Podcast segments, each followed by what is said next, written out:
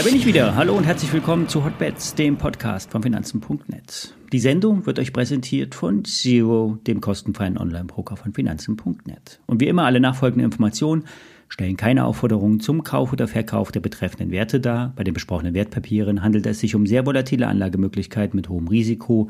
Dies ist keine Anlageberatung und ihr handelt wie immer auf eigenes Risiko. Ja, die Indizes neigen zur Schwäche. Die Marken bleiben im Groben die gleichen. 15.500 ist die letzte Haltemarke im DAX, bevor es rund 1.000 Punkte nach unten gehen kann. Der steigende Ölpreis, der mahnt zur Vorsicht. Die OPEC und auch Russland treiben den Markt an, beide aus unterschiedlichsten Gründen. Die Saudis wollen die Bewertung ihrer Ölfirmen nach oben treiben, um bei den anstehenden IPOs eine höhere Bewertung zu erreichen. So ein Gerücht. Vielleicht wollen sie aber einfach nur mehr Geld. Für den deutschen Energiemarkt sind das keine guten Signale. Der Winter wird kommen und der hohe Ölpreis und Energiepreis insgesamt ist heute schon ein wirkliches Problem für die Wirtschaft und auch für die Haushalte. Es erreichen mich E-Mails, dass einige von euch mit dem DAX-Trading recht erfolgreich sind. Glückwunsch dafür. Ich muss euch aber auch sagen und auch warnen, wir haben einen Range-Markt. Wir steigen und fallen in schönen Bewegungen. Damit lassen sich vermeintlich planbare Gewinne einfahren. Aber jede Range wird brechen. Das ist garantiert. Die Frage ist, wann und in welche Richtung. Wenn man dann immer weiter seine Position mischt und erhöht, kann ein Risiko entstehen. Andere Trader wie Ingmar haben sehr viel Kapital und können solche Bewegungen aushalten. Die kaufen immer noch zu, wo andere schon aufgegeben haben. Ingmar geht nach eigenen Angaben sogar besonders hohe Risiken ein. Und das ist nicht für jedermann möglich und auch nicht zu empfehlen. Also, ich will euch nicht den Spaß und die Gewinne verderben. Bleibt vorsichtig und vor allen Dingen nicht gierig. Die von mir vorgestellten Papiere auf Nvidia Short und der Discount Put auf den DAX sind gut im Geld. Gewinne müsst ihr wie immer selber mitnehmen. Kommen wir zum Hamburger Hafen. Ein Zuschauer aus meinem YouTube-Kanal, der hat danach gefragt und just ist Bewegung in die Sache gekommen. Eigentlich wollte ja der Unternehmer Michael Kühne, der ein besonderes Herz für Hamburg hat und auch einen guten Riecher für Schnäppchen in der Branche, ich sag nur Hapag-Lloyd und Lufthansa, dieser Logistikunternehmer hatte ein Auge auf die Hamburger Hafen Logistik geworfen. Die Betreibergesellschaft oder der Bezeichnung HHLA, die ist seit 2007 an der Börse, wird aber zu rund zwei Dritteln vom Hamburger Senat kontrolliert. Und Kühne will oder wollte nun den Hafen retten. Nach seiner Meinung nach muss massiv investiert werden. In einem FAZ-Interview spricht er von einem schleichenden Verfall in der Hansestadt und der Senat, der, der, der muss wachgerüttelt werden. Und Kühne hat das nötige Geld, um zu investieren, beziehungsweise will und wollte er, dass Hapag-Lloyd den Hafen übernimmt.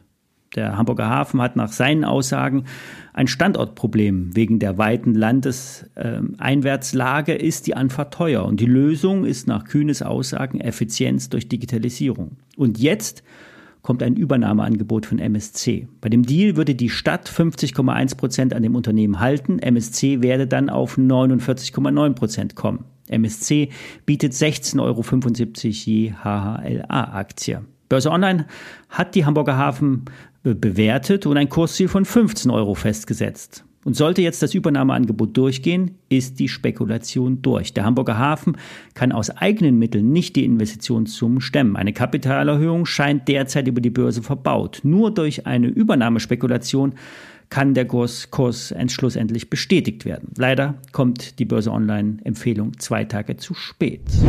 Kommen wir noch einmal zu Öl bzw. zu den Rohstoffen.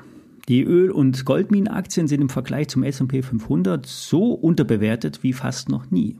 Und das könnte sich ändern, denn historisch gesehen sind die Rohstoffe im Vergleich zu den Aktien sehr billig.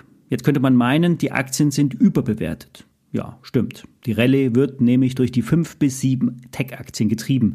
Ohne Apple, Alphabet, Microsoft, Nvidia und Tesla und noch ein paar mehr wären wir im groben Flat auf Jahressicht. Und bei den Rohstoffen, da muss man grundsätzlich zwischen Gold, Öl und auch Lithium unterscheiden. Der Energiesektor ist durch den Ölanstieg bereits am Steigen. XLI ist der Energiesektor im S&P 500 und die Amis, die handeln viel mehr die Sektorenindizes bzw. die ETFs daraus, äh, als bei uns es üblich ist. Auch Markus Koch spricht in seinen täglichen Videos viel über die Sektoren. Richtig gehandelt werden sie bei uns eher weniger. ETFs sind hierzulande eher nur Buy and Hold oder am besten ja Forever. In den USA wird damit getradet. Warren Buffett investiert eher in Einzelaktien. 10% Gewicht haben Ölfirmen in seinem Depot. Denn Öl wird gebraucht. 90% des globalen Energieverbrauches werden mit fossilen Energieträgern gedeckt. In den Lagerstättenerkundungen, da wurde in den letzten Jahren nicht bzw. nur sehr wenig investiert. Und das ist gut für die, die bereits Bohrlöcher haben oder Lizenzen zum Ölbohren besitzen. Die Beispiel zum Beispiel die Deutsche Rohstoff, dazu habe ich auch ein Video gemacht. Wer breiter streuen will, kann einen ETF nehmen. Der iShares Oil and Gas Explorer in Production ETF hat 72 Positionen im Index. Hier kann man im breiten Markt auf einen Anstieg beim Öl investieren. Der ETF hat zwar bereits 15 Prozent im letzten Halbjahr zugelegt, bei dem Ölpreis sind aber auf mittlere Sicht noch höhere Notierungen möglich. Die WKN stelle ich euch in die Show Notes. Wer in Gold investieren will, kann das mit den zwei weltweit größten Goldproduzenten tun, die Newmont und die Barrick Gold. Newmont und Barrick hatte ich beide schon mal im Depot, werde ich auch bald wieder zurückkaufen.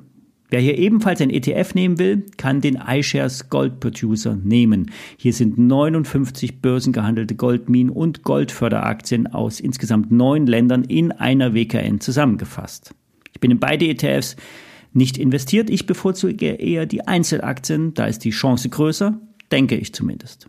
Wie immer, das ist keine Anlageempfehlung, ihr müsst immer selbst Entscheidungen treffen. Heute Nachmittag wird es spannend. Die US-Inflationsdaten kommen. Die EZB tagt dann morgen. Mal sehen, ob sich die Europäische Notenbank zu einer weiteren Zinsanhebung traut. Die Wahrscheinlichkeit ist grob 50-50. Alles wird aber vom großen Verfall am Freitag überstrahlt. Der Hexensabbat steht an bis Freitag.